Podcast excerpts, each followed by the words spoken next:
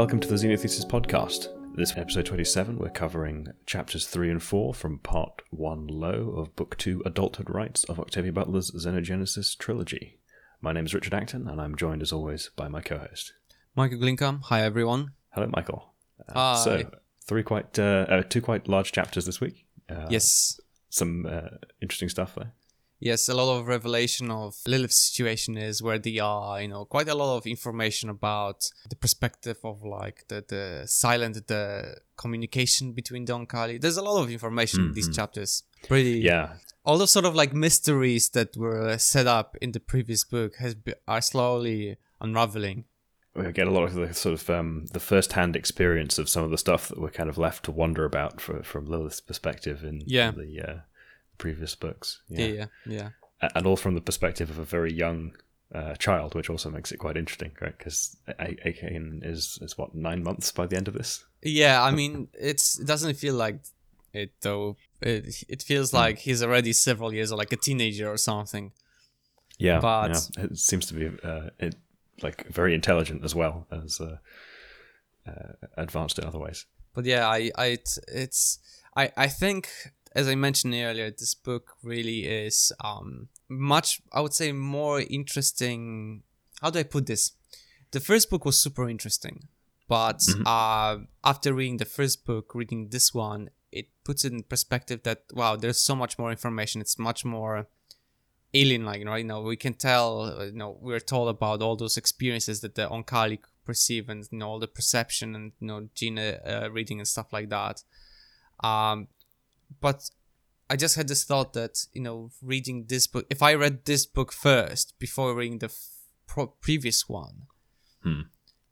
I, I- I don't know. It just feels to me like you could read the this book without like start reading this book before without reading the first one. You know what I mean? Like it feels like Uh, yeah, I think I think I see what you mean, and I, and I think you, you could, but I, I think it makes it um, having read the the first one gives you much more of a kind of a hook into this this perspective, right? It gives, Yes. it, it it makes you much more invested in understanding some of this stuff. So I think if you came to it without having had the previous context, uh, it would be you know super interesting and, and alien, uh, but it wouldn't have kind of the same significance because you you've kind of had all of this stuff like teased for you at length in the previous book, and now you're getting some insight into it uh, in in much more uh, much more sort of uh, first hand type uh, feel, um, which uh, uh, yes, I, th- I think it, it, it could work both ways uh, quite well. it's interesting because like it's i just thought that you know this this book really puts uh, in you know akin is the protagonist of this book. And um you know as much as i'm doting for lilith right it feels to me that lilith has been now pushed to the side. Um although you know in chapter 4 there's more of action with lilith's side and she's as bad as, as she was originally but mm-hmm. um yeah, I don't know. It just it felt to me like those books together. Like if you read one and two, two is more interesting because it gives you the answers to the first one. But mm-hmm. if you would judge them like separate books, I think both of them start like are very very on the same level.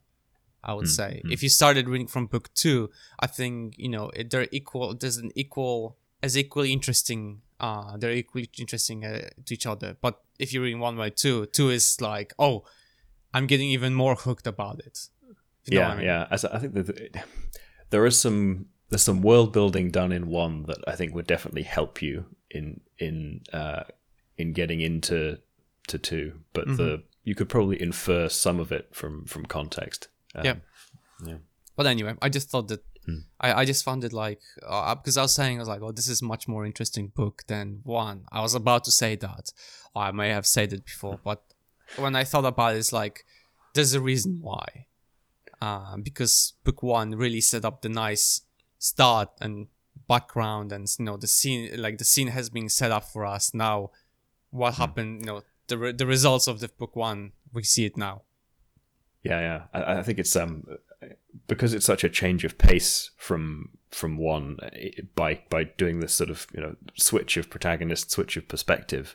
Um, it really kind of reinvigorates the interest in the world um, because it has that that fresh view on it. Absolutely. But maybe on that note, Mhm. let's uh, start with my prediction, chapter three predictions. Yes. Yes.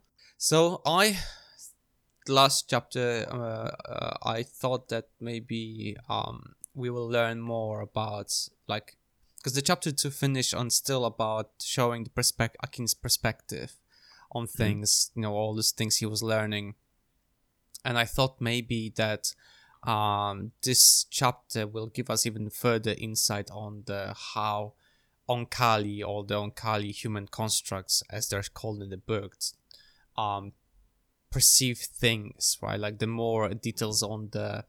Uh, I, I thought initially it was more about the the gene reading than uh, more than the like, um, as the book described the silent communication and stuff like that. So Yeah, I think the um, we kind of got a little bit of the their kind of microscopic senses almost, as it were, in in the first one. But now we're moving a little bit more onto the kind of the way in which they use their senses in an inter, more interpersonal context. Yes. Uh, so it's Yes, less yes. about the kind of abstraction. Um, uh, yes. Yeah. So shall we begin?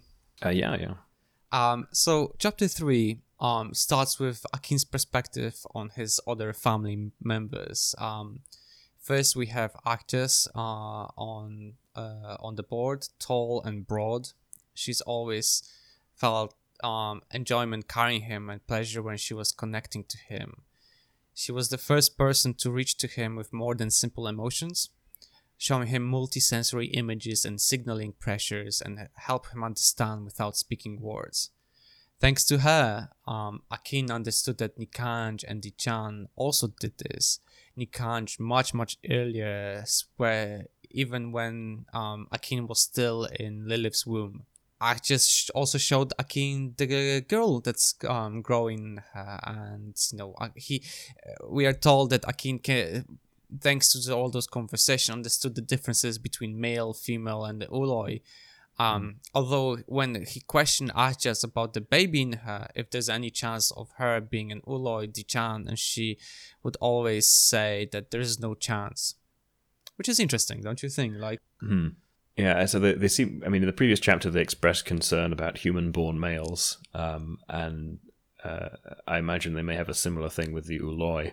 Perhaps you know, uh, construct Ooloi at all um, might be a concern for them, uh, given how. It's interesting you mentioned that because in the book so far we only have the human male or sorry human females human Oankali females uh, construct and then we have the Oankali construct males but there's nothing about ooloi at all Hmm. mentioned so i wonder if it's because the ooloi will always stay as an Oankali or is it because the boundary is now sort of blending one way or another Um, I don't know. Ah, I you mean, do know, but you don't wanna say. uh, yes, uh, so I'll I'll uh, uh, say no more on that point for now. Oh, come on.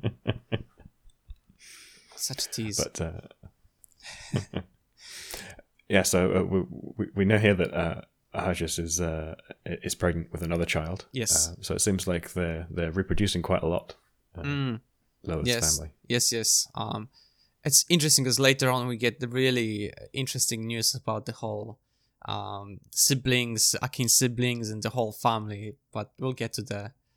Hmm. Um, actually, we'll get it almost now. Um, so, and then we have um, uh, the book um, uh, goes into description of Dichaan.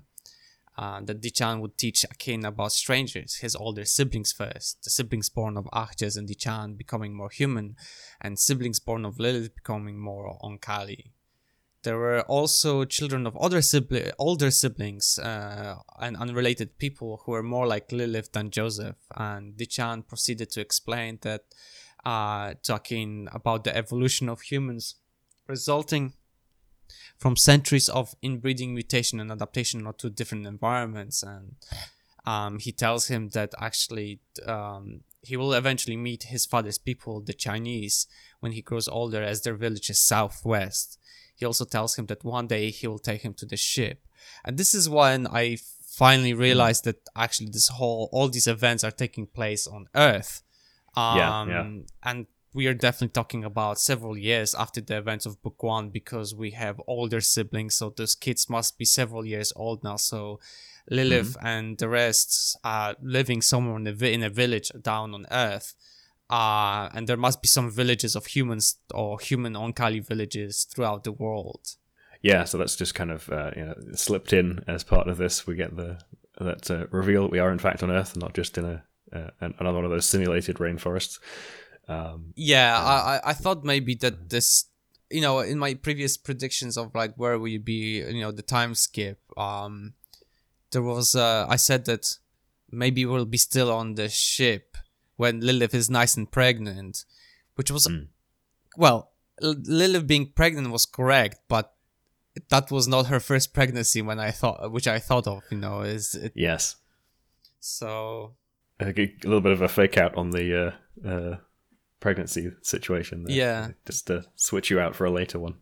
it's it's interesting how much like uh, this the thing about these books like and this is what we've talked about before is the fact that uh Olive um, Octavia Butler um jumps between like the time passes sometimes you know it's weeks sometimes months and this time it's years have passed so Yeah, yeah, she, she does do quite a lot of time jumps actually. Um, which is, I mean, some people really don't like time jumps. Um, but uh, I mean, it's it depends on the context right? it works sometimes. yeah because you know there's one thing about you know like when there's nothing that's happening to the character you don't really need to describe their everyday life you know like oh i went to the toilet i brushed my teeth i had breakfast and you know day by day the same thing right? Um and we know that lilith was for example struggling in with you know li- accus- you know getting accustomed to the whole Oankali human life um yeah, yeah. but I mean, the the one that did kind of uh, sit a little bit weird with me was the one where um, uh, Lilith has, has gone off to do like the rainforest training for Mhm. like a year and spends a bunch of time with Nikanj and Ahajas and Dichaan, and we don't really see that Ah, they, yes, they, yes. they develop kind of a, a relationship in that uh, uh, in that intervening period, and then she's you know stuck in the, the room with the the new humans, um, and then there's kind of a a sort of a process of revealing to the reader some of the stuff that went on when she you know when in that time skip. Yes. but uh, yeah no i agree we never on really that get the full picture. yeah yeah we we we're never told about like the whole um life lilith's life uh, with nikanj and Ahajas and Dichaan um which i think would be very interesting on how they like get accustomed to each other right but Yeah, yeah, i guess i guess the way the author was describing this was more of like you know lilith was accepted into the family and she is their family and you know that that's the end of the story right? Like no matter what Mhm. happens it's um she's part of them. I think perhaps it also helped to put us a little bit more in the perspective of the new humans. Yes. Um, because it uh, we, we have this um, it, it serves as a device to, to put a, a gap between the, the reader's experience um, of, um, of of Lilith's uh, experience with with the Oankali, right? So the we- we now now we've had this year of time when we don't know what um, what's been happening between her, and that gives us some distance, so we can see it from the perspective of the new humans that the, this woman is kind of you know uh, slightly alien to us as Yes. well as uh, Yes. as well as the aliens. Uh, absolutely absolutely so having thought that over now, I think maybe the time skip actually had a, a useful function. well yes but i f- think like sometimes that the lack of like description of the time skips because there were some chapters that we we aren't certain whether it's like few weeks or months have passed right? Hmm, Which were a hmm. bit confusing and also considering the fact that lilith um you know she couldn't tell really the time passing hmm. right? And considering that sh her lifespan is now uh, s- incredibly expanded so it sort of showed to like that it didn't matter for her if there was a time skip, but like you know, time passes for her like differently to normal humans. But it's still it's easier to put it in perspective how much time passed for everyone, right? It's easier to put it this way. But anyway, I just thought that it was interesting that finally we can we, it was revealed where exactly we are. yeah. Uh, so the, the Oankali probably don't mark time quite as um, externally as we do. Yeah, Uh, they probably have some kind of ridiculously reliable um, like circadian clock that they can just refer to at any time. Yeah, know pot- what the time is. Possibly. For like- them. Yeah, I, I, I but the thing is, is like the measuring time is super important for us and i think i think in any species the measurement of time um is crucial for in anything like in any science development or culture development it's crucial Hmm. right? Because when you think about it um this is a bit of tangent but like every era of so of some sort right always has this like from you know this uh, year blah blah blah 150 of you know this and this age right or something. Like for example you know we have ad uh, bc right most of them muslim populations are using a different time. In japan for example you have every emperor's um like not only they're using ad bc but also use um emperor's life so you have like the emperor blah blah and you have like year 73 of emperor's you know reign or something this particular so every country or every nation every population every tribe every community measures the time somehow right? So i also imagine that the Oankali also have this and any other species in the uh, you know alien species in the universe would also measure their time in one way or another because it helps to put perspective and it's important culturally right? If you think about it because it like you know it unites the, the the world and stuff like that and the the communities and stuff like that. So i don't know it just puts me in perspective that like although the Oankali don't measure the time like as such um there has to Yeah, be some sort of measurement I mean, yeah, they they must do to to you know, do some of the stuff that they do, but uh, it does seem like they I mean, we don't know a great deal about their kind of civilizational structure, right? I mean, it, Yes. the ability to kind of mark time in a unified fashion across like a nation state, I suppose, is a, a you know, that's important for like uh, the effectiveness of an industrial economy, but they, they don't really seem to have an industrial economy. They have like a some kind of a collective I think it's. I uh, think of it as a collective hive mind, basically. Like they're Yeah, all individual, yeah. Mm. but it's a hive mind, and because of the fact that it's a ship that is traveling Mm-hmm. through space, you know, for thousands of years, maybe the the measurement of time is not as important because the the life is just Hmm. one the the length of the life is much slower like longer so it's it the pers- Hmm. perception of time is much slower i would say and their their organization seems to be almost more like um like eusocial insects or something right Yes. they have this kind of um you know they're, they're made up of individual sentient in uh, sort of soul members and they have this ability to you know do higher level uh, thought and decision making uh, somewhat collectively but their their organization seems to be more biological, right? And you know, ants don't need to keep time, or termites don't need to keep time to do the kind of engineering tasks that they do. Uh, despite the fact, you know, a termite mound is it has some really astonishing engineering features for Mm, like cooling and so on, but uh, it's just kind of self-organized, and it seems like Oankali society is kind of a bit like that. So maybe they don't need as rigorous a timekeeping setup as we do because they some of their collective activities are less artificial. i guess so Uh, maybe Yeah, I, um, hard to say. Yeah, I, I thought it was interesting. Uh, but back to the chapter, I guess. Um, Chan tells us more about the ship. I think it's, this one is also very interesting. Uh, part of the book tells us more about what the ship is. Um, Dichaan goes proceeds to describe the ship to Akin, a live, vast sphere made sphere made up of huge, still growing, many-sided plates like the shell of a turtle. Um, there are Oankali that will never come to Earth or trade with humans. For now, they tend to the ship in the ways that requires a different physical form resembling a caterpillar. It's an adult Oankali that cannot talk. It communicates in images in tactile, bioelectric, or bio and bioluminescent signals, pheromones, and gestures. It can gesture with 10 lips at once, but it cannot speak and it's deaf. It needs to live in places where there's a great deal of noise and we are told that Dichaan's uh, grandparents had that shape.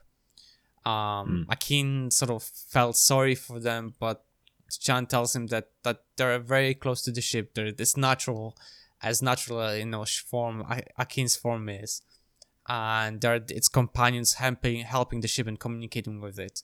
And one day, once Akin is older, Dichaan will help him communicate with it as well. So this was what I thought very interesting because we're told more about Yeah, the ship. It's a sphere, which makes sense because it's probably the most energy efficient um, uh, uh, shape for an organic uh being.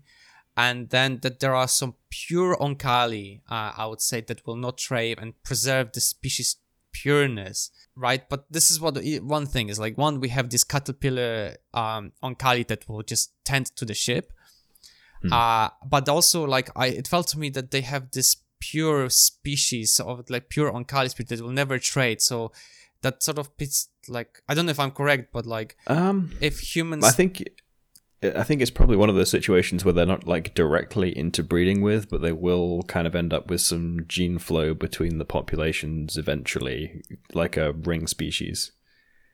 Um, I mean, it's just it's So- it, the way it was described. It felt that like you know there is this population of Oankali that is pure, that will never change, and then um whilst the trading species doesn't have this privilege to have you know their own species preserved in one way or another. So Okay, yeah. So I'm I'm I'm a little unclear on whether or not um, these are like sort of pure Oankali as such, or if such a thing still exists, because it seems like, I mean, they're related uh, from from what we got in the first book. Like all the Oankali, including the ship itself, are kind of related to one another and have a heritage going all the way back to their kind of first world, um, and there is kind of between basically all those populations, there is some degree of of gene flow. Uh, but they t- because of that whole um, like splitting into three populations, where there's the the the new ship that goes off, um, uh, uh, sort of sprouting from from an existing ship. Yes. There's the existing ship that carries on, and then there's the the new population that does the trade. Uh, and it seems like the existing ship still takes some of the like samples from the the um, population that they're breeding with, but maybe doesn't make extensive use of them as some kind of a you know preservation method to keep a a fork that remains uh, in the the ancestral form, as it were, in case something doesn't work out in the new fork, as it were. and Mm, I then guess you've so. got the these two other forks where you've got the kind of more experimental version, which is the the sort of heavily crossbreeding ones where they're producing a ship down on the planet eventually to leave, and then there's the the the sort of daughter ship that's uh, going off with with a mix of people from both populations. So you've got like three three versions, right? You've got the conservative one, you've got like the experimental faction, and then you've got like the middle ground. Uh, all three that kind of go off uh, from from when they have a, a you know an intersection with another population. So it seems like they have this sort of approach to managing the risk of integrating new genetics. So it might well be the same um, sort of within those individual forks, right? The there are subpopulations like the the creatures that will well creatures the the individuals uh, that will tend to the ship. Presumably that's a you know that's a critical function, right? That's a a thing you really don't want like new beta code in there that might screw something up, right? That's the Sure, it's sure. running the old true and tested stuff. Yeah, it's like Um, know, um, airplanes running on DOS basically, and all the operating system is being still run on floppy disk because everybody is too scared to update anything. Yeah, I mean that may or may not actually be a good idea, but yeah, that that general spirit, right? The uh, keep it running on the thing that we know works. Exactly. so yeah, I just thought it was interesting part that we learned. There's actually not just male and female and Ooloi Oankali, but there's this fourth sort of.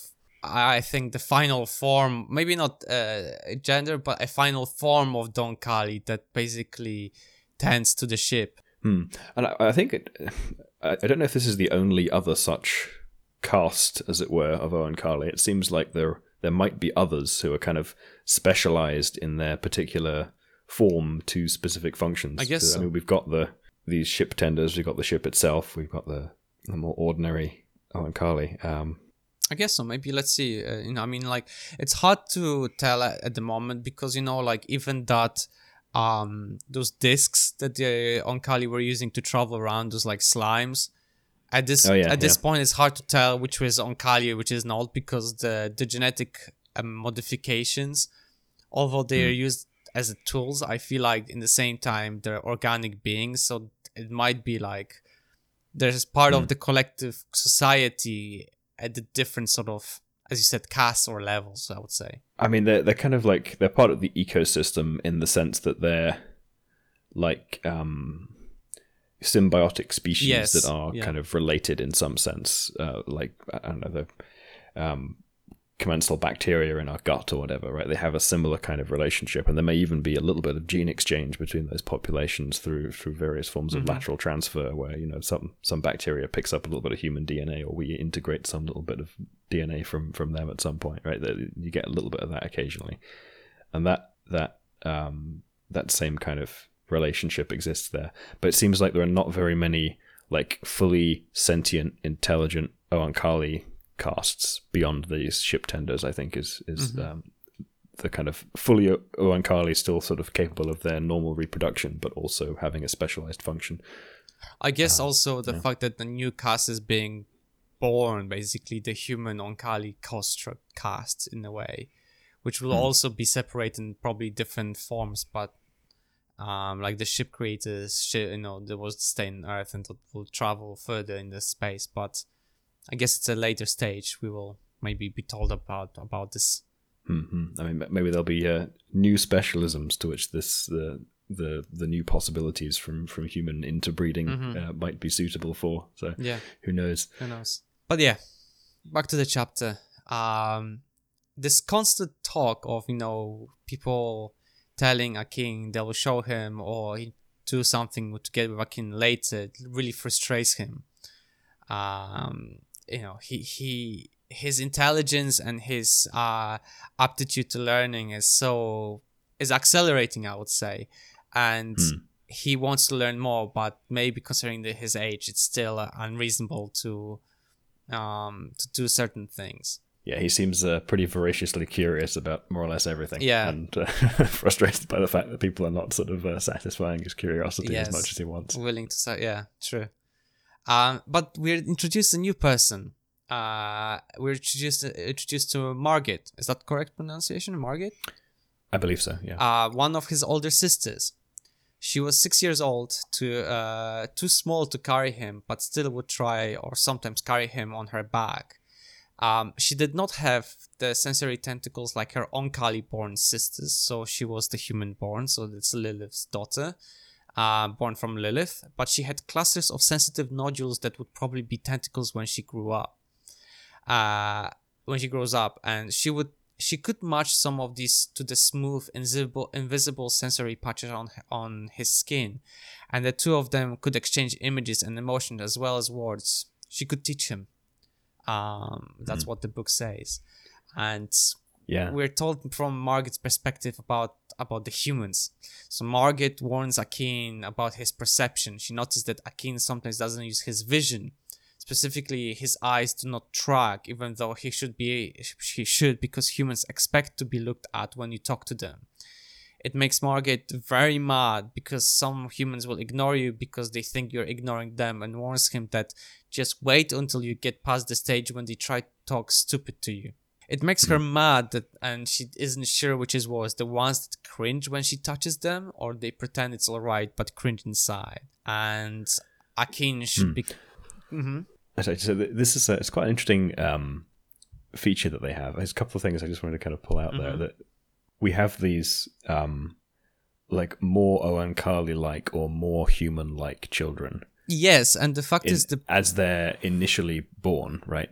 But then they're like they have the potential to go more the other way after their metamorphoses. Yes, so in the book tells us a bit later, I think, that um that's exactly what happens. The Oankali born um uh constructs um are more Oankali like but potentially changed towards human more more human like when they go undergo metamorphosis and vice versa. The humans born from humans, the human Oankali construct from born from humans have this tendency to become more Oankali like when they um grow up. So it's interesting that, that, that there's this sort of like reverse. I mean, presumably it's for ease of gestation by the respective species, right? potentially, potentially. you have yes. an initial development that's more like the uh, the the native version, as it were, than than change subsequently. Mm. But uh, yeah, this is a this whole thing of being able to exchange information. information directly, right? This almost like not quite telepathic, but uh, so, sort of like that. You know, this ability to just transmit like images and feelings mm. to one another. Mm. That's a, a, a super interesting capability. And the fact is that Akin, the, the, there are some light sensitive patches on his body that he can observe mm. the environment without even looking or using his eyes. It's yeah, it's fantastic. Like it's incredible that. I mean, that's an interesting one because it's like getting like good visual acuity requires lensing right this is one of the universals that you see in evolution crop up over and over oh, again absolutely. right the eye has evolved several independent several times independently specifically because like getting a, a clean focused image of your environment it's just it's like it, in order to do that you need to have something that resembles an eye uh, yes exactly you need something so, that will focus the light coming to to your basically where the receptors yeah. are so that you get as much information the resolution is as high as possible so you can distinguish the the details mm. so you know the light patches might be something like more of a um uh you start movements. with like a light sensitive patch and then you get a pit because you can start to do some uh, direction of the light by having just an opening, and then that becomes a lens to do focusing. Like so, you, you always you always get the same pattern because the pressures are the same every time. Yep. But it means that you end up with this kind of weird. Uh, like in, in this case, it seems odd that that um, from from that perspective that that he's able to like do as good a job effectively with like other parts of his body as he can with his eyes. Although I suppose maybe it's just because his eyes are not um, his like ability to focus is not fully developed in his eyes yet because it takes a little while for babies to get that. That's potentially one reason, but I guess maybe it's more of the fact that although he can s- perceive where the beings are, doesn't mean that it has to focus on them, right? It's just like true. You know, I know who's talking to me because I can see them with my body, right? So I don't have to really turn on them. I know how they look. Um, mm-hmm. so so that sort of perspective, right? And conversation, like um, supercharged peripheral vision. Uh, basically, like you know, just like you know, if I just I'm imagining more of like an owl just twisting its head 360 degrees, just like you know looking at you and then like you know, but you know that he, someone's there, right? So I feel mm-hmm. like it's more of like the perception of movement, um, sort of mm-hmm. thing, um, and rather than like a proper visual perception as we experience it. Yeah, yeah. I don't have we have we ever drawn a parallel to James Cameron, Cameron's Avatar for some of this? Uh, oh, I'm sure we did. Like, I'm sh- I don't know if we've done that yet, but I feel like we must have at some point. It feels like it should have come up somewhere. Yeah, but it does seem a bit like that. This whole kind of ability to like uh, plug into other people's sensory systems. Blue alien sex with ten- with the with this. this I'm not gonna go there. Um, so yeah, like we're told about Margaret that she has these patches of like nodules on her body, and her body is a bit gray, and that's what makes people um what make, makes people more talk about her all the time. Like she um. Mm. Um, as as humans describe her, she's gray and warty, and that's at uh, because of her sensory modules and because of her mm. sensitive like the, the extra sensory perceptions and we're told that she can like listen to the whispers of human whispers, even though she's not trying to. And all the hmm. conversations mm. she's hearing when she's around is that, you know, like how she looked and how awful and blah, you know, some people laughed. And, and it just feels to me like, yeah, humans are assholes um, on this perspective. And and they never mm. change. But the fact is that like it's incredible the fact that she can perceive all that information. Yeah, I think the humans are just kind of, they're they're very sort of miscalibrated about the the capabilities of these uh, Oankali construct children because you know they're they're clearly considerably more uh, intelligent and kind of self aware than an ordinary human child of that age would be, and of course then they have these you know additional sensory capabilities. Yes. So it's uh, they, they, there isn't like a, a well developed etiquette. There isn't an understanding of, of what they're capable of, and thus like what respect and different treatment they're due. They, they're just kind of they're applying their human children knowledge to these Oankali human constructs to which it does not apply. Uh, but I mean, you know, it's it's sort of understandable because our brains are any sort of deviation of the normal, as I would say, right? is often like our brain is just like, oh, this is wrong, right? Like it's it's not even like we had this conversation before that we look at things and even though we don't want to stare, our brain is just trying to compute what is going on because it doesn't match the Hmm. usual patterns, re- recognition patterns that we are uh, like evolved to, right? With right, it's usually just Hmm, Yeah. matter of like survival, you know, like we do it because. Hmm. Like if there's any danger associated with like potential, you know, to us, if we see something like this, right? Any scars and Yeah, stuff yeah. like so. It's in a way, we it's have expectations they're violated then it throws up an you know anomaly detection alarm yeah, basically. So double take I would I wouldn't say it's in a way it's like um in a lot of times I would say it's a a bad thing, but the bad thing is you know gossiping and talking shit behind somebody somebody's back, right? That's the other thing, right? So that's another complete different matter. So, but it's it's especially when it's um it's laid bare by the fact that they can hear everything you're saying 'cause exactly you- and the, the fact that, that you know it's that we know the Oankali human constructs will look different so Hmm. it's just the, i guess it's the humans are still not used to the differences like we there's no like set patterns of like what potentially could be different about this child? And the, answer is we never know. Yeah I think these are all pretty new um pretty unique capability sets and individuals uh, so it's uh yeah th- there, there is no established expectation anymore. Yes. Um but we were told a very interesting information about this the margita uh margita her full name is margita Iyapo domonkos kalnikanch leo uh so she had all four of his of her living parents in common with akin her human father though though was vidor domonkos also known as victor who moved away and Yep. he when he and Lilith got tired of one another. And we're told that Victor does come visit two, three times a year to see Margaret. Although he doesn't like how Margaret looks, he still loves her, which is incredibly interesting. It means that Lilith had another partner. And from the I dug out from the previous book the description of Victor. So Victor Dominic or Vidor Domonkos, parents moved from Hungary, moved uh, uh, to US before he was born. 170 centimeters tall, 63 kilograms, missing three fingers on his left hand because of an accident with a lawnmower. Intelligent, talkative, understandably suspicious of unseen questioners, and very creative at lying at them to them. Married three times but no children, always blamed the wives but never checked himself. He never broke down or cried, but once very calmly said that once he has the chance he will kill his captors. Hmm. yeah which is an an interesting choice for a second yeah partner i mean like i remember when um lilith was picking up people she wanted to wake up and i remember victor was not on the list of to be awakened right Hmm.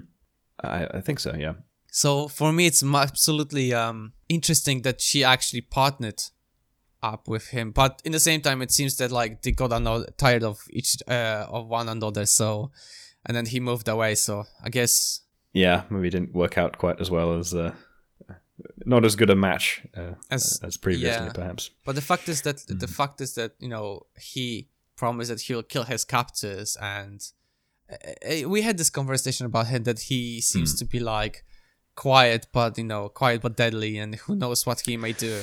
Yeah, and I, I think that uh, that aspect of his character is perhaps one of the more interesting ones to reflect um, what it may say about how Lilith was feeling about the Oankali, right? Yeah. As If uh, his uh, his attitude was kind of uh, no, will kill kill his captors when he gets the chance, right? But is is seeming somewhat willing to play the long game, although he's kind of tipped his hand there. Yeah, but uh, it's Yeah. it's interesting that like for me it was like wow okay Lilith, interesting because um, but I, I wonder because now uh, I mean I guess Lilith you know and like that they chose each other right in a way.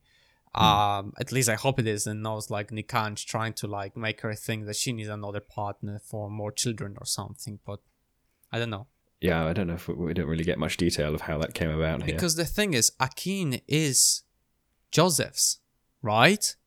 So this is what I'm a bit confused about now. It just came to my mind. So last Um. book, at the very end, um, Nikanj tells um, Lilith that he made her pregnant um, because he has Joseph's sperm and he can, you know, make, and he can't store it for that long. Now we know that Margaret is uh, he, she had daughter at the time, right? We confirmed that in the previous book that she was pregnant with a uh, with a daughter, Yes.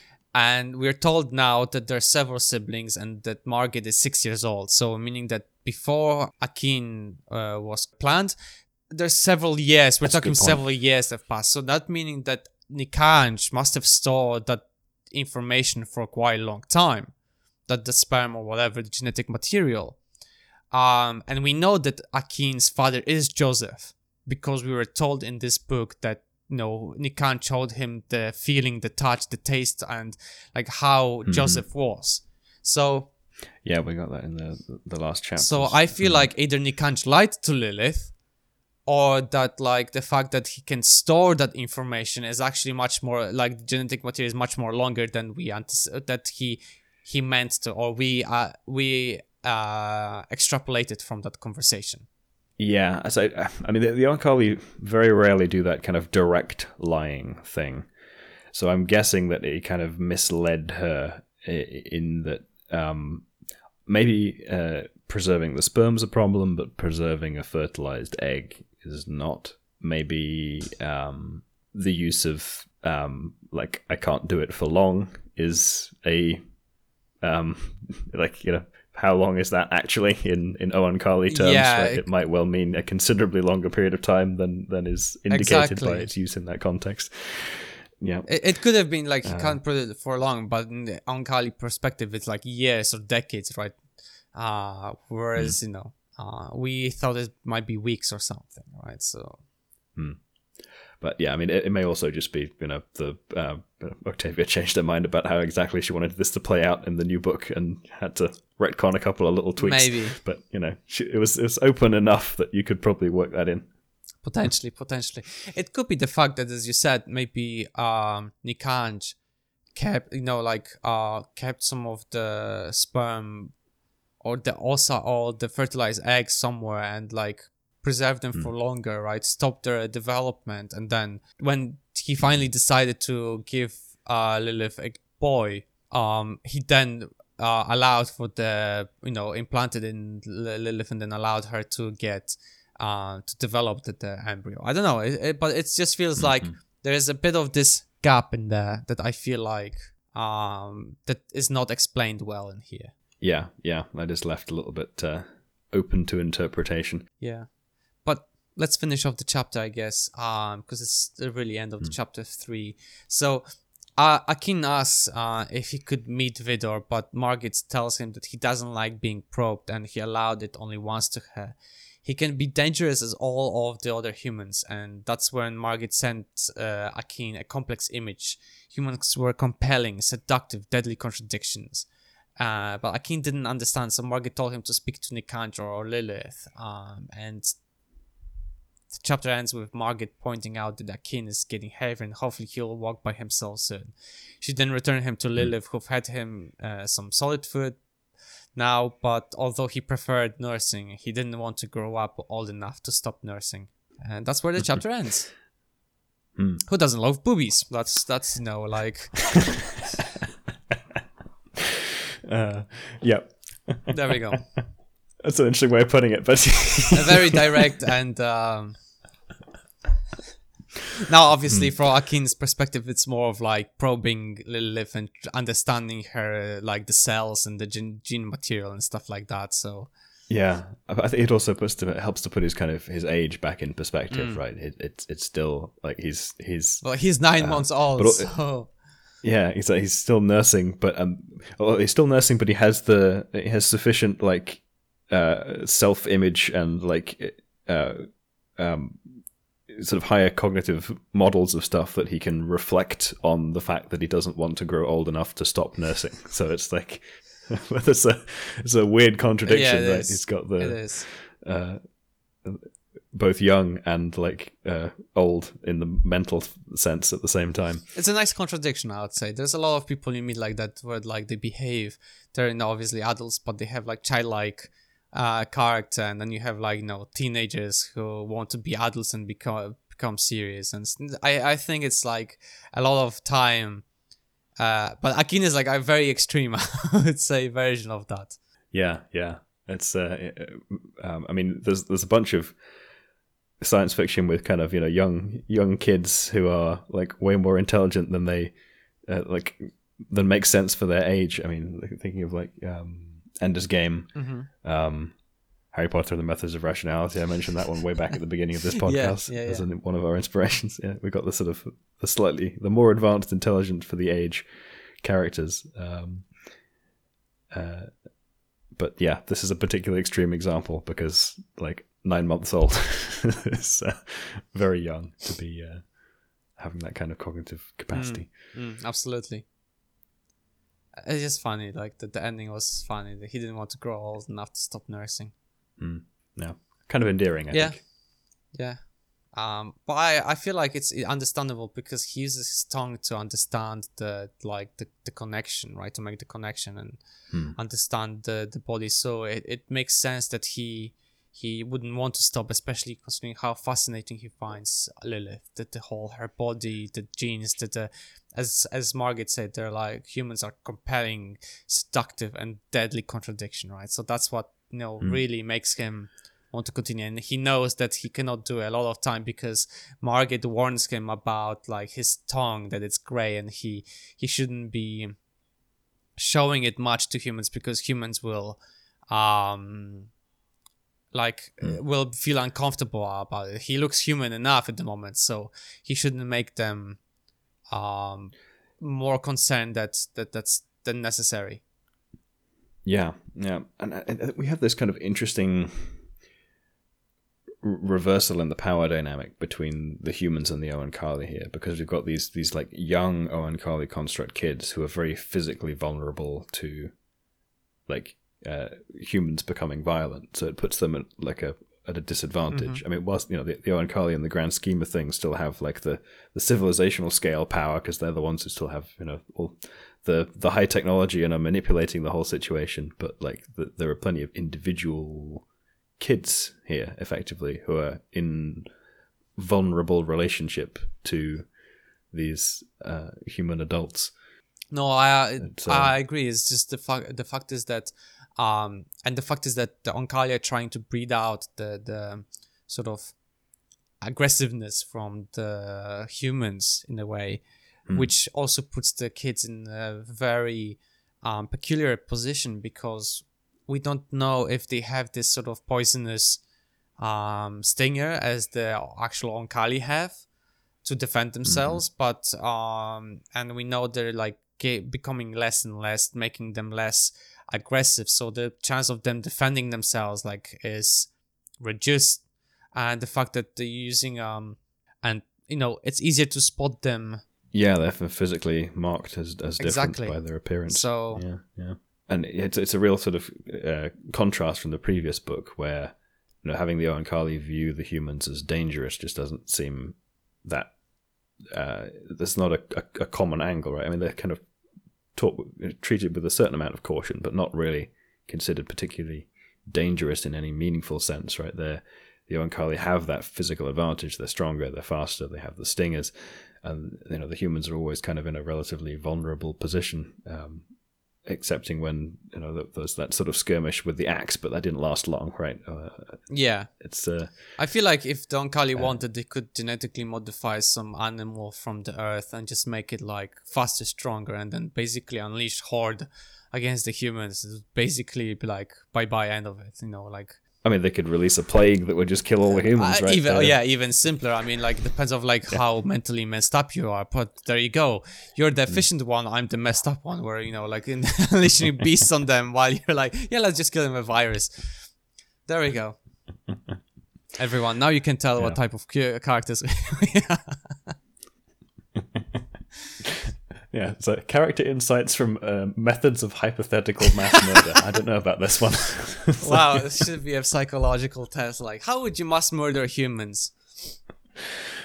With a rusty spoon. Uh, It's like the Rorschach test, just you know, creepier. Oh man. well, anyway, let's move on. I guess. Moving on. Yeah, moving on. Yep. All you Plague Inc. players out there, we're watching you. yes. um. So I would guess my uh, chapter four prediction is actually interesting because I forgot to mention that in the end of the chapter three, Lilith promises Akin that she will take him to a forest, and I thought maybe. Maybe there will be something happening in the forest, you know, like she takes him somewhere and they meet another human or a you know those because we know there are some strange modified animals now to, that they were made modified by Oankali to survive the radioactive holocaust on Earth. Mm-hmm. So I thought maybe there might be some like action or a Akin's perspective on like how uh the how different the world is. Mm-hmm. Mm-hmm. Yeah, well, that, that that was pretty accurate. We did get a little bit of uh, a little bit of that kind of stuff. Mm. Encounter with another human. Yeah. Some some action, breaking of a a, a bow, heavy bow, just like like a twig. Yeah, hmm. it's scary. Damn, Lilith is scary. Hmm. But anyway, let's start with the chapter. so, um, so we start with the description of the village where Lilith and the rest of the humans uh, and Oankali live. Um, we're told about more of like the positions where there's like gardens where they're growing some veg uh, fruits and vegetables and basically f- food and there's um we're told that Lilith took Akin to one of the village gardens some distance upriver from the village and mm-hmm. um you know Akin enjoyed the the walk because there were new sounds smells and sights and Lilith would often stop to and allow Akin touch and taste the new things or let him memorize deadly things and interestingly, he soon discovered that his fingers were sensitive enough to actually taste which plants were harmful. And I think it's fascinating that he would be able to like taste something like uh, good or bad in it. Uh, but Lilith then says it's a good talent, but he should be careful because there's some things that could cause harm when touched. Yeah, yeah. I mean, it's it's, it's also one of the, I, am not sure I want to be able to taste with my fingers. There's, there's, some stuff I want to be able to do with my fingers where I don't really want to have to taste what I'm what I'm handling. You know yeah, I mean? I mean? like you know, the filthy things humans sometimes do or touch. It just makes you think like, yeah, probably not better not to taste things with your, you know, like with your fingers. At the very least, I want an off switch. Yeah, yeah. It's like the it's like the joke when you know two guys meet a genie and one of them runs in front of the other one and says, I want my friend to have taste bud in his rectum. Right? So it just feels like that, basically. You know, anything that goes on our hands and we touch a lot of things would be very, ugh, disgusting. Hmm. So I, I guess, like, but if you touch something and you can taste, like, oh, actually, this could be dangerous to me, right? So I think it's pretty, um, if it's just that, like, dangerous or not, you know, one or mm-hmm. zero uh, input, then I guess it would be pretty um, like for example, you taste a bit of bitterness, or you don't taste anything, yeah, right? Yeah. Then then that'll be really useful survivability trait. Yeah, yeah, yeah, definitely. Although it seems like um, he is still making explicit effort to memorize specific things that are poisonous and are not. So it's uh, there seem to be some limits mm-hmm. to that. Uh, but yeah, definitely a useful cue to be able to uh, yeah to have available.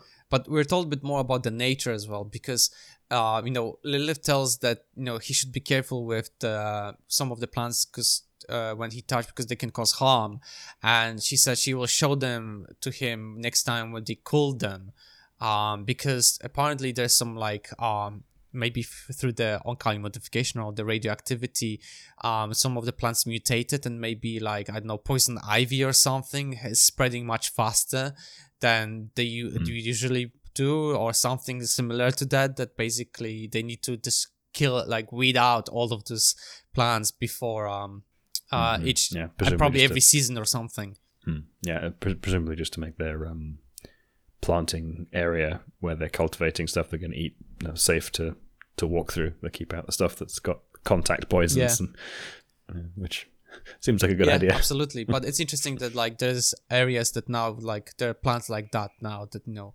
but there mm-hmm. are plants like this, you know. So yeah, yeah, it does make you wonder about how well the um, the human settlements are doing in this environment, mm. right? Because they may not have as much uh, access to this information, which is uh, very interesting. Because I feel like um, a bit late now we are in the point where we are told about a bit more about the stuff. Um, because mm. as as they were talking, Akin suddenly tells Lilith that he sends someone between them and the river and Lilith, like the trained operative she is, pretended to pull a cassava plant and having pretending to having hard time with it while you know scanning the area around her for any movement. And although she couldn't see uh, the person, Akin told her it's a man, a human, and a stranger. He says he could sense the adrenaline in him, meaning maybe excitation or fear. But Lilith tells him that it's not fear because why would he fear of uh, fear a woman or a child, right? So, uh, but eventually Lilith is like with her super trained ears, like hears him around like a big Brazilian, and he, uh, to which exa- excitedly Akin also responds that he can hear him. Uh, but Lilith's like you know be quiet because and hold tight because she may need to move fast. It's interesting that the uh, the Brazil tree survived in this. Uh, well, maybe they reintroduced it. Potentially reintroduce it because actually um, later on we're told more about different plants. So this this I think there's like some mutations, some probably preserved um, because of their usefulness, I guess. So the Brazil tree has a fairly fragile ecology that depends on an orchid, a bee, and a um, a small um, mammal called an agouti. Wait, we had And- we you described this Yeah. before. We had this conversation before, right? hmm Yeah, I've mentioned this. yeah, before. yeah. So it's interesting that there's th- this ecosystem still exists, unless it was made the tree was more resilient or easier to pollinate and spread.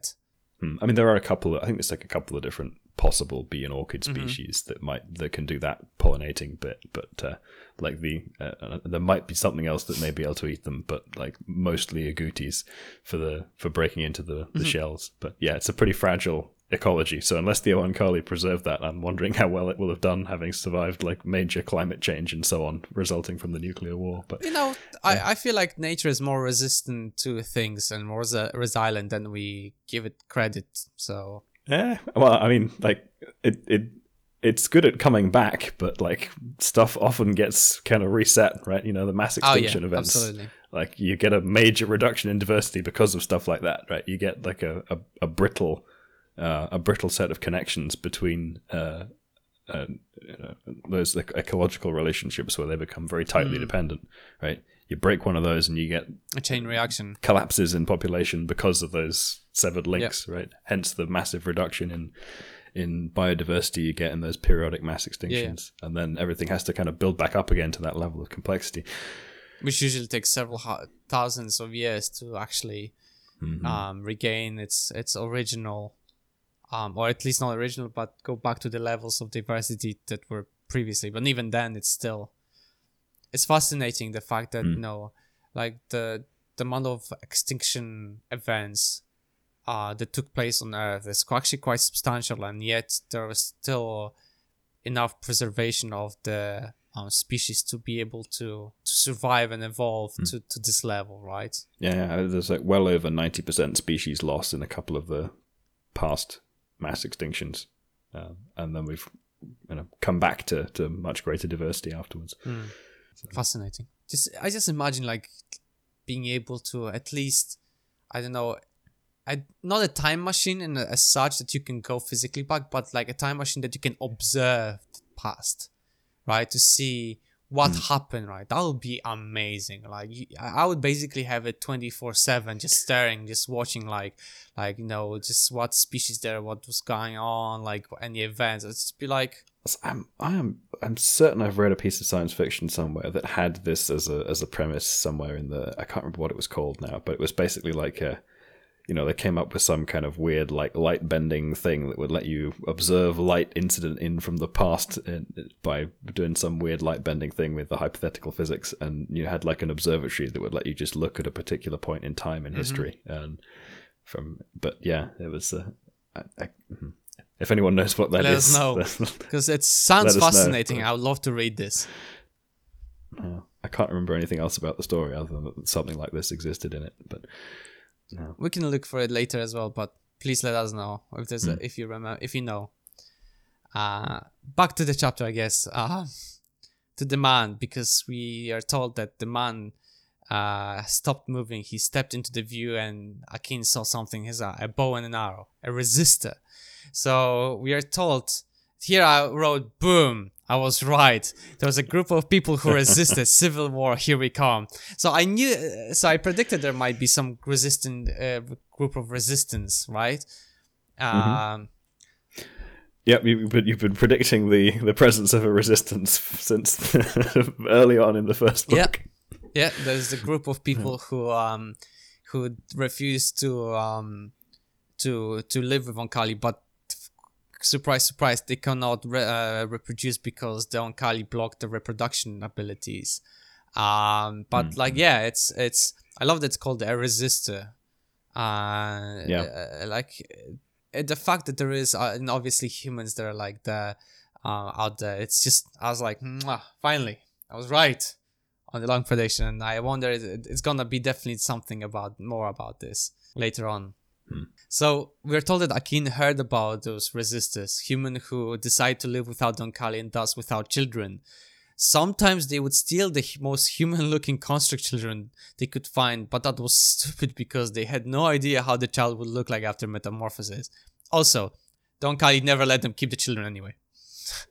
Which is makes makes absolutely sense. Like, how stupid do you have to believe that if you steal a child, it's gonna look? I mean, unless they um they were able to steal a child and like keep them, you know, indoctrinate them against Donkali stuff like that, right?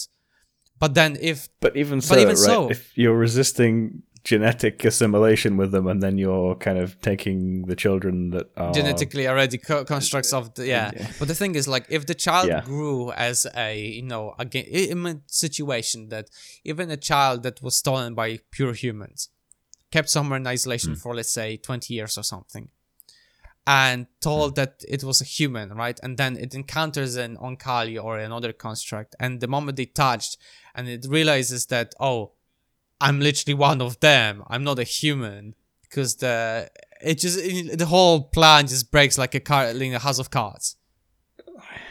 yeah yeah that's uh it's kind of silly and, and Mm. desperate um Basically, but yeah although i don't know i i, I can still see this happening. oh yeah, a hundred percent. This is like you know, Yep. there's no chance. Like if it's anything, even if we talk about country uh, invading another country, it'll always happen. Like the stuff like this, you know, uh, there's always going to be a resistance, and there's always gonna be something like this. In some cases, it's more fruitful than the other, but in this case, this particular case, the Oankali made humans infertile unless they're with Oankali. So there's no bloody chance that they will ever uh, have it on a child, unless a miracle. Yep. yeah, that's a it's an interesting one because yeah, I, I the it's one of those situations where I kind of I can see what that like from from just in experience with uh, the way things work in human societies, right? This would happen, but I still can't get my head into the the mind space of, of someone who, who decides to play it this way because it It doesn't. makes no sense. Like, yeah. I mean, unless they're oh, because in the previous book we are told there, uh, um, Lilith advises Nikanj to make sure that they don't tell the humans that they can't have children. Right? The humans, I think, they're unaware. There, she suggested that to let him go, let them go, um, but make it in a way that those who come back um you know are always welcome but like they do it from their own um decision and not because they were coerced because um yeah. otherwise you know they will be slaughtered right so Hmm. this, this is i think very important uh, like crucial distinguishing in this case is because may, some of probably those humans are not aware or start well i mean a few years past probably they're probably aware now that there's something wrong that people are trying to have children Hmm. and they can't have them and they can't. Yeah, but it's that you know, if you if you're in the position where you you know that you can't, uh, or you have in, inferred from the fact that no one seems to be able to have kids that you can't have kids with humans, then it's like you're faced with the choice between either deciding not to have kids or deciding to compromise on your principle of like you know uh, in- interbreeding with the Onka. Yeah. Oankali to have kids. Uh, the, the the having the middle ground of of denying that that's in fact what you're doing is just like mm, what's the Yeah. point right Absolutely. Uh, So yeah, it's it's it's, it's interesting. Um, it's an interesting aspect but that there is there is always going to be some sort of resistance from the people who always go want to go back to the good old times but the good old times never existed it's always the same crap it's just different time uh, as different things associated with that particular age but anyway that's a bit of a rant on the side um Rosy retrospection. yes bias. yes exactly Liv then proceeds to confront the man, telling him that English is the only human spoken language uh, here in the village. It comfor- comf- um, comforted uh, Akin that she neither sounded or smelled frightened. It helped him helped diminish his own fear. The man said he heard her speaking to someone, so Lilith warned Akin to hold tight because the rodeo might be might might get wild. Um, and Akin was like wishing, like holding to desperately to uh, Lilith, you know, with his feet in the hands, wishing he was stronger. Um, Lilith continues to like keep talking to the man, telling him the village isn't far away and he's welcome there as it's going to rain soon and there's food. But the man then asks angrily with whom she was speaking. So Lilith is like, yeah, my son on my back. And that's when like, you know, the man picked at Akin and he and Akin also like, oh, you know, his curiosity overwhelmed the fear and he's like, oh, who, who's that? And this is what the book describes uh, from uh, the man looked like. The man was shirtless, black haired, clean shaven, and stocky. His hair was long and hung down his back. He had cut it off in a straight line across his forehead, so he had like this weird, weird fringe. Sometimes about him, something about him reminded Akin of the picture he had seen of Joseph. The man's eyes were narrow like Joseph's, but his skin was almost as brown as Lilith.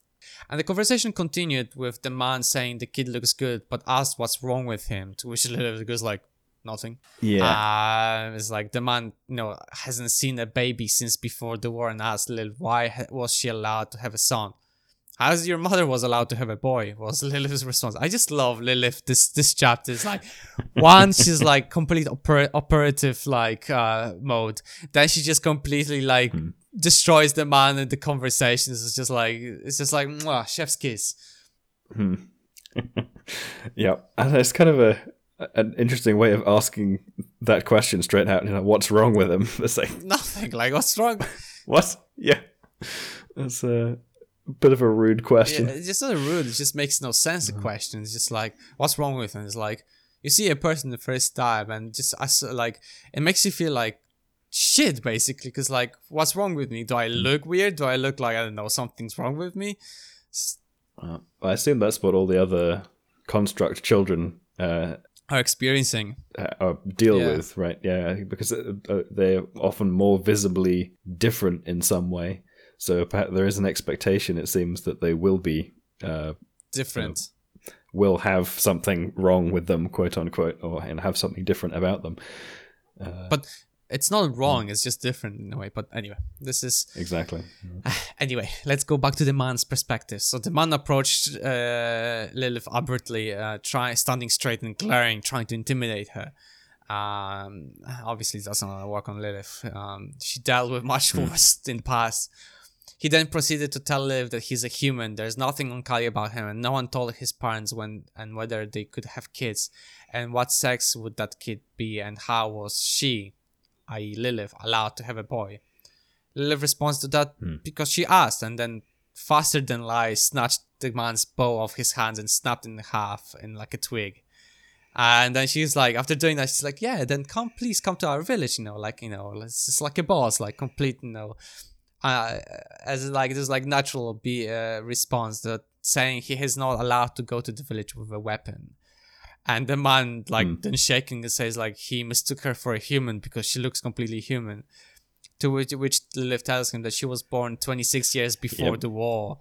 She was human, but she had other children in the village, and she won't allow him to have any weapons among them. And although saying that, she had a machete in her eyes, as the man's eyes notice it. But she proceeds to explain that it's a tool, so, you know. Yeah, yeah. I mean, I, I say it is a little bit of a um. Anyway, it's certainly a bit of a power move, but it's also a little bit of a An ultimate of a, move, uh, like- sort of rude thing to do to someone in in, in the like first interaction. Right? Like, a bow's a difficult thing to make, right? That's Yeah. like that's an investment of time and energy. That's an expensive bit of You uh, have to find the uh, equipment that she's just like trashed. Absolutely, you have to find a good quality wood that's elastic enough and also strong enough so it doesn't snap under the the pull.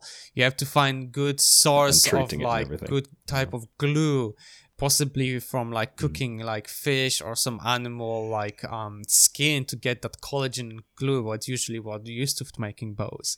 Then you have to find you know um, weave a string enough strong enough so that it doesn't snap um, eh, under pressure. So it, it is a quite substantial time involvement and skill to do to create such thing. And the, this is what the no the man is like. Though when he she explains to her like he actually explains to him like oh there's no weapons, the man next door doesn't believe her that she's human because that was a heavy bow, and no human should be able to take it away from him, especially a woman. Break it that's the way. A heavy bow indicates like we're talking about a bow that has probably at least 60 pounds of you know um uh, pa- uh power force pressure i don't know power i think is like pull power right Uh, Yeah, pull pull weight, weight- pull, weight, weight. is I think the term. so yeah. it's you it, whoever whatever the man made right is a substantial piece of like a tool that I, my heart would break i personally think if, if i Yeah, if someone just if I, if I especially if he made Mm, it, if I had made that, I'd have been pissed if someone just grabbed it and broke like it.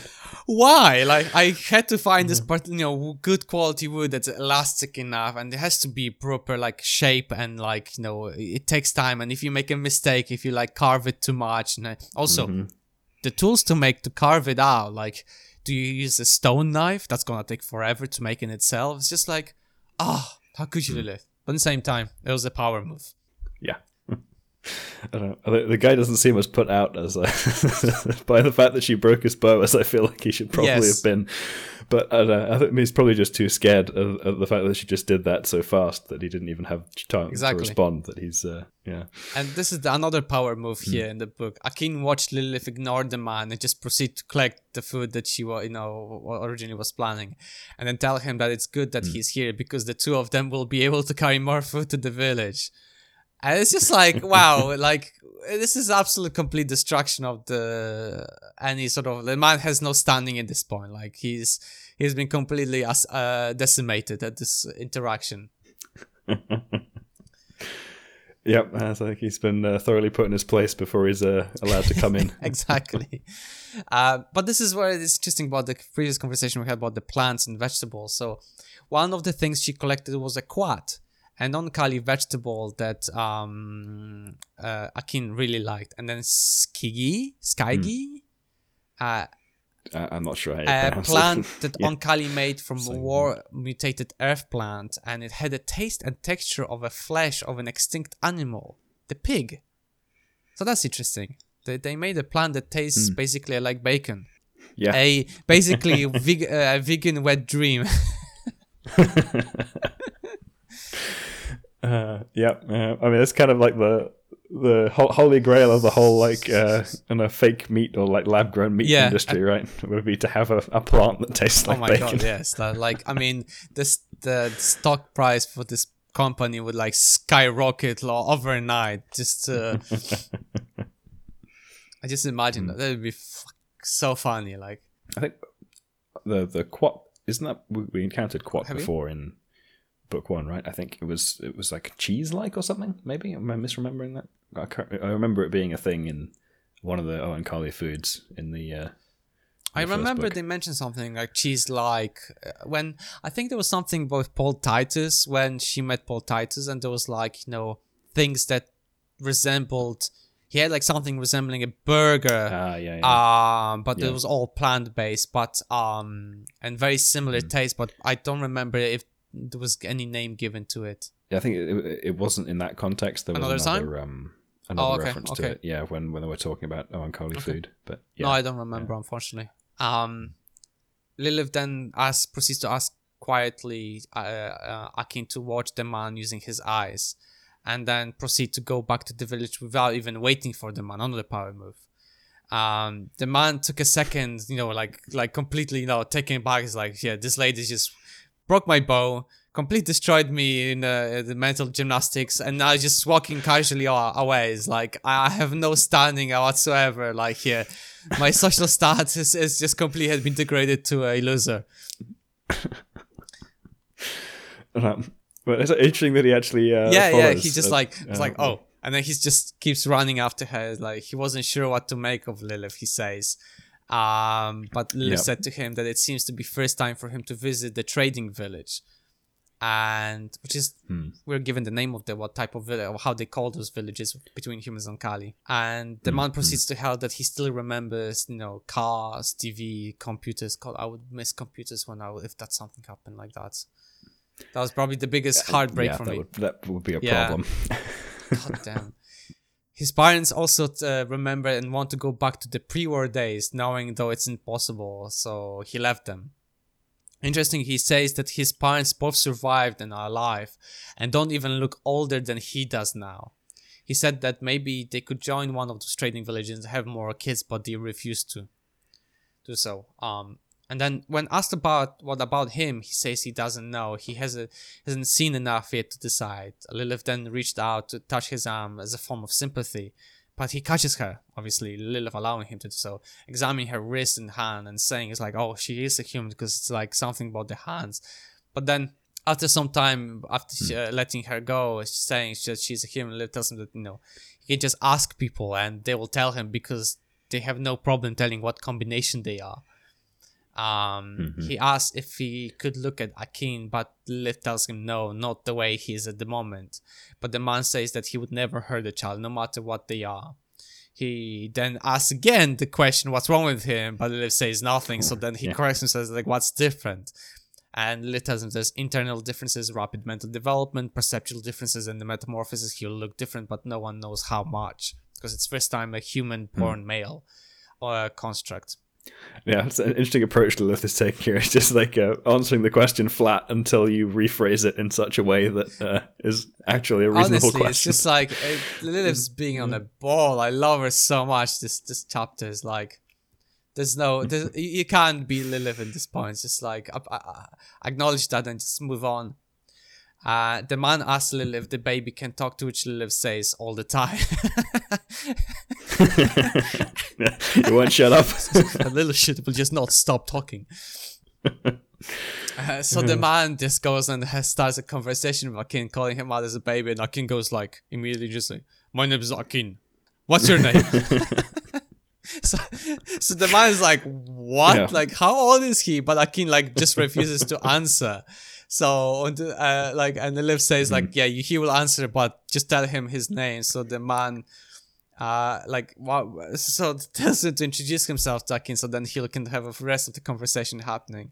So even mm. Akin pulls a power move on the man. Like, I just feel sorry. He's just giving, like, kicking a lying man, basically, at this point. Yeah. So unless you're gonna, you know, introduce yourself properly and treat me like a human being, I'm exactly not gonna talk follow the manners like of the conversation. Yep. No. So I'm. Uh, uh, feeling the um the general disorientation. no, at this point, I think the man and, is uh, like, "What is happening in this life? Like, what is my life at this point?"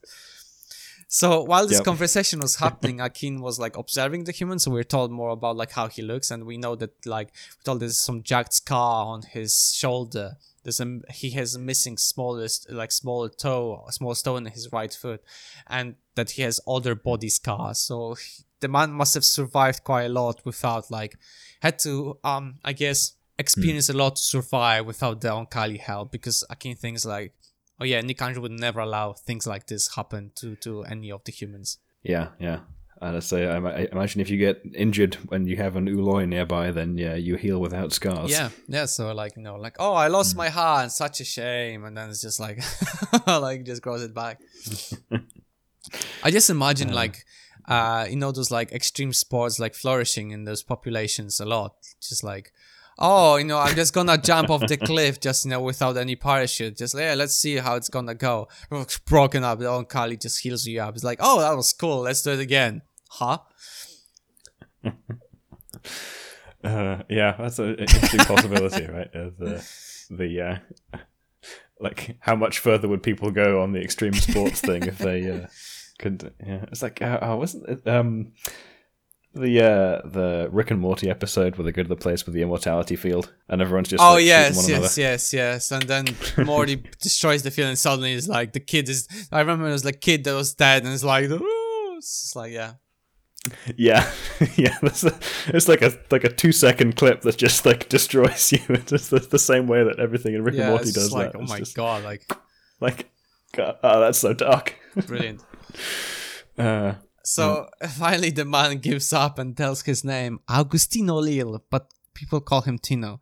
And then Akin goes, "Shall I call you that?" And he's like, he's always like, "Sure, why not?" I just want to love like the the conversation, the sentences that Akin uses are so like I don't know, like very adult, like very like I don't know, hmm. um, ma- like old man style of speech, and the man's just like really taken aback. Um, Yeah, yeah. And then the, Tino repeats the question about the age, and Akin tells him he's nine months old, and this is like, okay, can you walk? And he say, and Akin goes, yeah, it's too early for me, but uh, you know, eventually I'll, I can stand if I have support, but you know, it's just like, okay, a nine month old is telling me all this information. What is life? Yeah, uh, it's uh, definitely a confusing experience, especially if he has like. I imagine he has a very childlike voice as opposed to the like deep version that you were doing. But like, yes, it would be. Uh, uh, yeah, very. So very this is the thing, like Very interesting, uh, also perspective that I completely forgot about. Like you know, Tino then goes, um, tries to reach his face, right, and Akin quickly grabs his uh, finger and puts it in his mouth to study it. But Tino Hmm. thinks it's like, oh, you know, oh, it's good you still have those baby responsive, you know, like still. But in reality, Akin Hmm. was just basically studying his genetical uh, imprint, and it's like, okay, and Lilith is Yeah. like Akin, and he's like, okay because and so Akin just stops because frustra- but it frustrates him that he wanted to study the human more thoroughly. And um, Hmm, hmm. Tino asks Lilith if Akin is smart, this smart now, why is it going to be in the future? And Lilith tells him that like she isn't sure to be honest because the only adult male constructs so far on Oankali born, born to Oankali mothers, and if he's going to be like them, he'll have so many interests and so unhu and they will be so unhuman that he will probably keep him to himself a lot. And you know Hmm. and asked like you know uh it doesn't really bother her though when she when was when she was asked and Tino says her to her that she didn't have to have kids but Lilith says as it happens she did have to um she had two construct kids by the time she was brought down from the ship so we already know how many kids there were and she never had the chance to run away and try to bring the good old days back. The man said nothing. If he stayed long enough, he would learn that Liv had these flares of bitterness sometimes. Um, so we're talking about talking a bit more about Lilith. That you know she had this bitterness flares, and they never affected her behavior. Although they frightened people around Lilith. Sometimes she would be like, um, she would go out to a forest for several days without any not- notice and um, Margaret said to Akin that there's some there is something trying to get out, something terrible in Liv, and if there's something um, um there's something on the verge of surfacing, Liv would just go alone to the forest and stay by herself for a few days. Um, initially, Akin's older sister said that they used to worry that she would leave and never come back.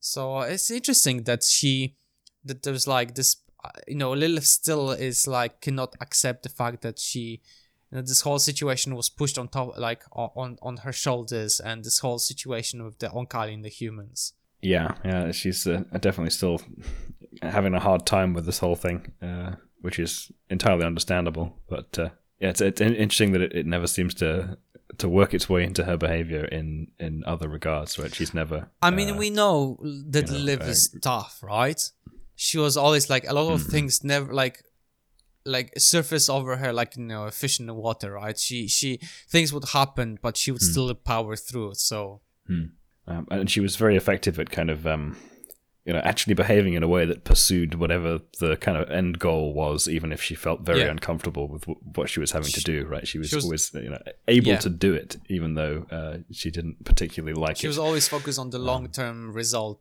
rather than the short term um one Hmm, hmm. yeah absolutely Yeah.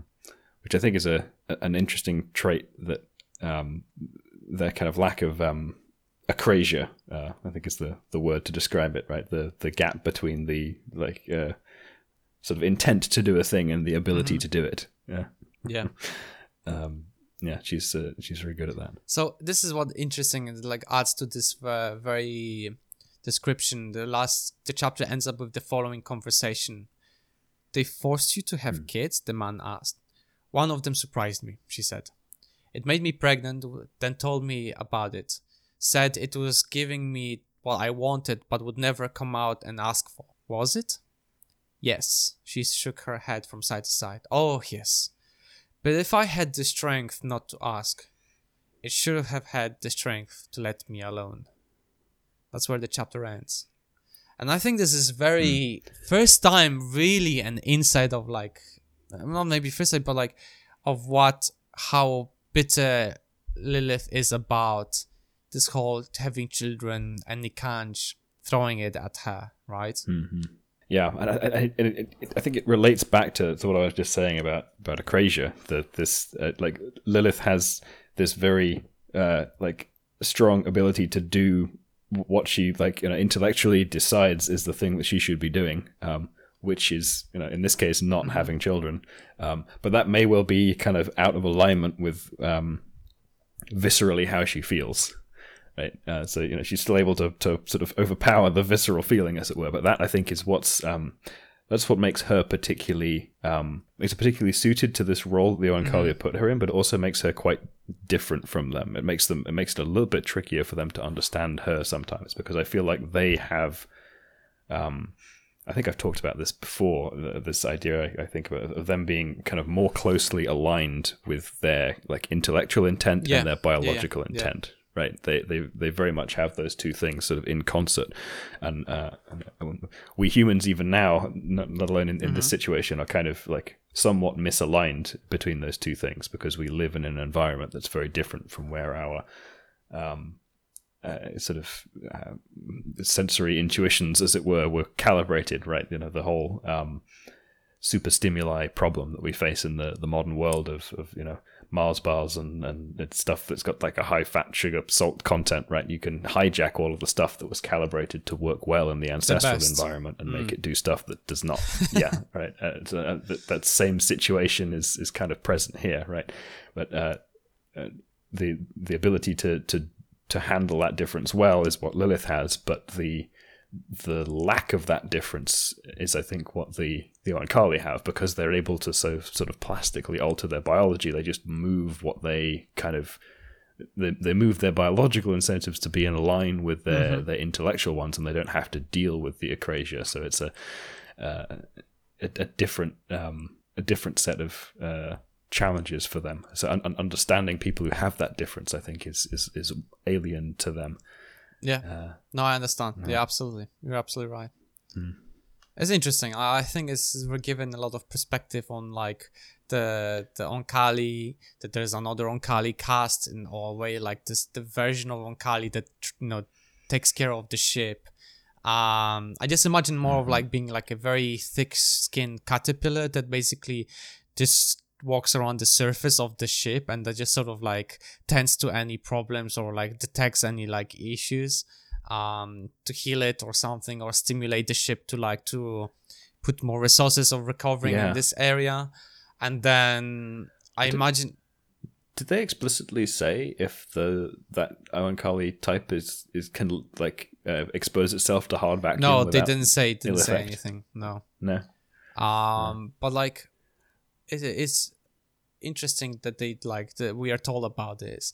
And we're told about like you know the there's more about uh, there's we're told more about the fa- uh, Lilith's family how the con you know the human Oankali constructs live like um these two chapters were really packed with a lot of information to like to to think about right? And that the re- the, the existence of resistance and you know confirmation that there is population of humans that are fighting back. Well fighting is maybe a strong mm-hmm. word but you know they are resisting this whole idea. Yeah, and there seem to be a, a, variety of different human enclaves with different like language speaking Yes. groups. So there's, you know, there's a, a Chinese village and an english speaking uh, village. so so it group, feels like that there is still some cultural separation in a way right? But it's on a scale that's mm-hmm. much much smaller we're not told like how Yeah, much yeah. the we're separated because I know there's a safe like haven, let's say on Earth. There's a region where the radioactivity hasn't affected that much, so maybe they're all within that I think it may. region. Yeah, I'm not sure how, how far they've they're spread. I uh, I forget exactly. Um, and but the I mean we, we we learned from um you know the fact that Lith was was okay in South America that that persisted for quite a while. Um, and so I think the one of the least affected areas was apparently the you know the rainforests in hmm. that region. So perhaps that's why they're back there. potentially yeah Oh. it just it was really full of information interesting two chapters and and i think the next one is gonna give us even more information about like this is my prediction for the next chapter is that like you know they go back to the village and we're told more about like the humans than the Oankali that live there like i bet there's gonna be something interesting more about the family maybe we meet more of the family members or maybe we meet To the to, to Yeah, the yeah, trading yeah, the village, trading the, village, the one where yeah, yeah. Lives, and Yeah, we're told yeah. Mm-hmm. more of like like who lives in there like Lilith's other family members like other the other daughters and other you know children uh maybe even some Mm-hmm. old of the um uh old humans that we were introduced in chapter one uh book one sorry Mm-hmm. Yeah. Okay. Hmm. Well, I, I look forward to uh, resolving your predictions. oh, god you're so good at this like you just keep your mouth shut I'll be like vomiting out all the information at you at this point if we swap the roles. Uh, I mean, it, it, it helps. It's been a little while Actually since read I uh, books, yeah. read these, and I'm I'm you know rereading them with you as we go. So the uh, I, I don't have Lilith's memory, so I can sound mysterious and just have no recollection of what's about to happen next. good way to, li- to to to pretend that like oh yeah mm, maybe. In reality no no real no recollection at all. Good approach to it. Anyway.